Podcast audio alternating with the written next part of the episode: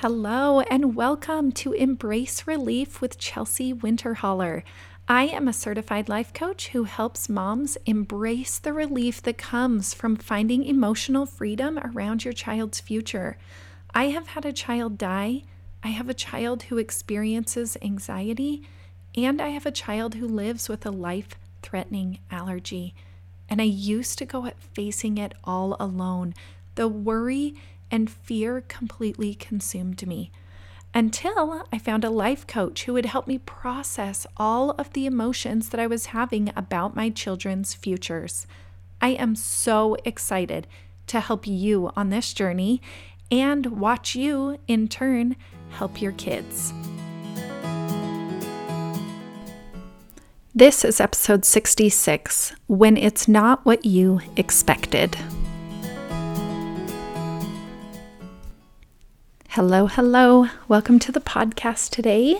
It is cloudy and rainy here, which makes me dread a little bit the next few months. I have a lot of things that I love about the cold weather and winter, um, but not having a ton of sun here in Washington is not one of them.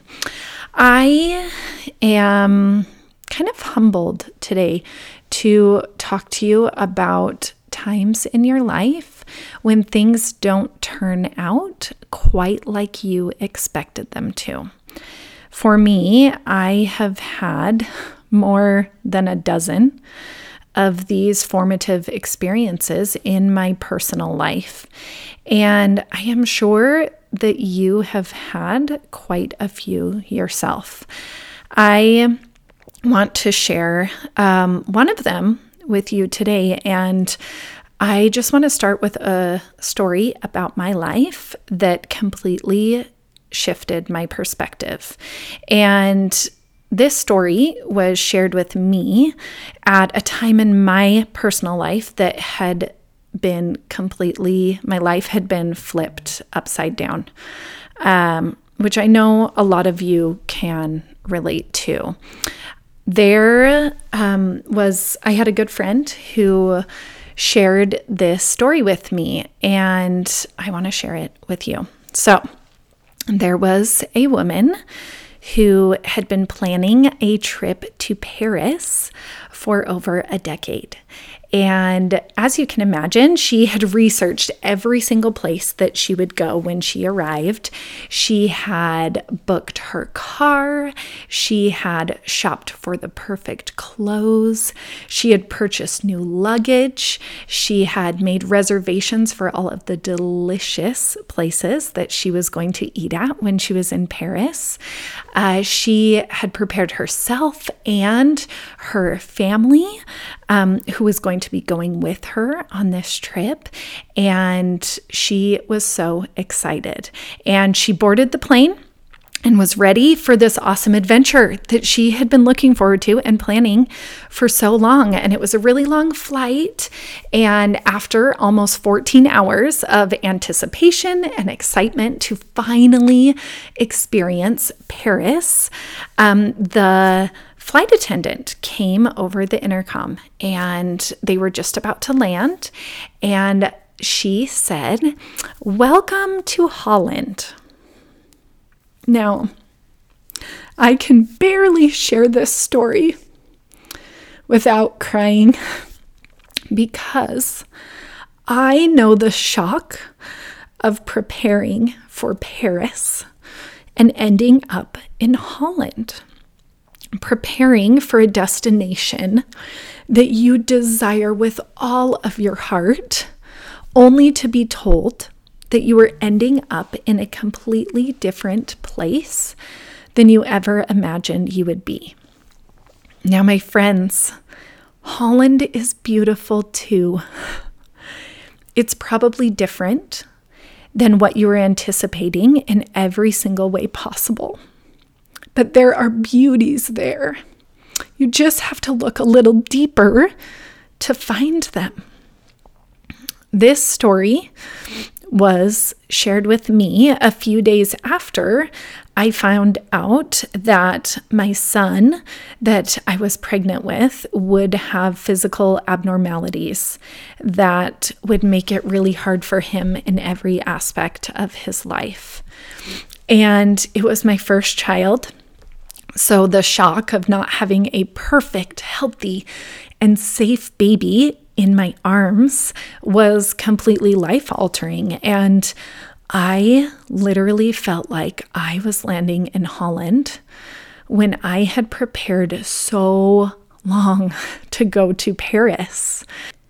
Now, little did I know that in my life, one day I would be begging for Holland to be my outcome. Uh, in the end, my son actually ended up passing away shortly after he was born. Uh, his condition was not allowing him to sustain life.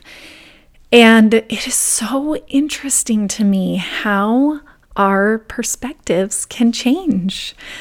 At first, I wanted to go to Paris and have a perfect son. And then when I found out I was going to Holland, it was so hard, and I didn't want to go there and have a son with physical abnormalities. But the moment that both of those were taken from me, I was going to be totally fine with going to Holland. Instead of ending up there, I ended up across the globe. I ended up in Africa. And now, with some 13 years of reflection and perspective, I can see that there is beauty in Africa too.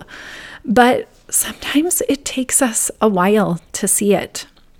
And I could go on and on about moments in my personal life where I ended up in a completely different place than I thought I would be through infertility struggles, through losing loved ones, through a, my other son Myers's anaphylactic allergy, through career shifts, through close relationships changing on a dime. I know that you have a list like this too. And your list might look a little bit different from mine, but I think that we have all been in situations where we ended up somewhere that we just did not expect to be. So, now what?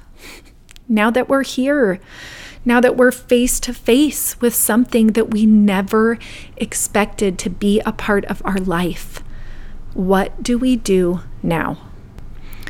First, I want to encourage you if you are in this right now and you're crying through your radio as you listen to me, um, I want you to give yourself the time that you need to accept it fully. I can't tell you how long it is because I have had trials that have taken me years to accept. I've had hard crying years and and other times I've had trials that I've somehow been able to process quicker. And I don't know that the quicker was better. I have a deep belief that we learn as we slowly grow. So if you're in the middle of it right now, I just want you to literally slow down and and take it moment by moment you can ask yourself a question. And I love this question. I just ask myself, what do I need right now? And often our brain will tell us, well, yesterday, this is what I needed, or five years ago, these were the things that I did to fuel myself. And guess what? They might be different than what you need right now. And that is okay. And the things that you need today, right now, are going to be different than what you need next year or five years from now. I need you to zoom in a little bit. I need you to ask yourself right here, right now, in this moment, what do I need? Is it rest that I need? Is it spiritual rejuvenation? that I need? Is it extra support that I need? Is it crying and kicking and screaming that I need?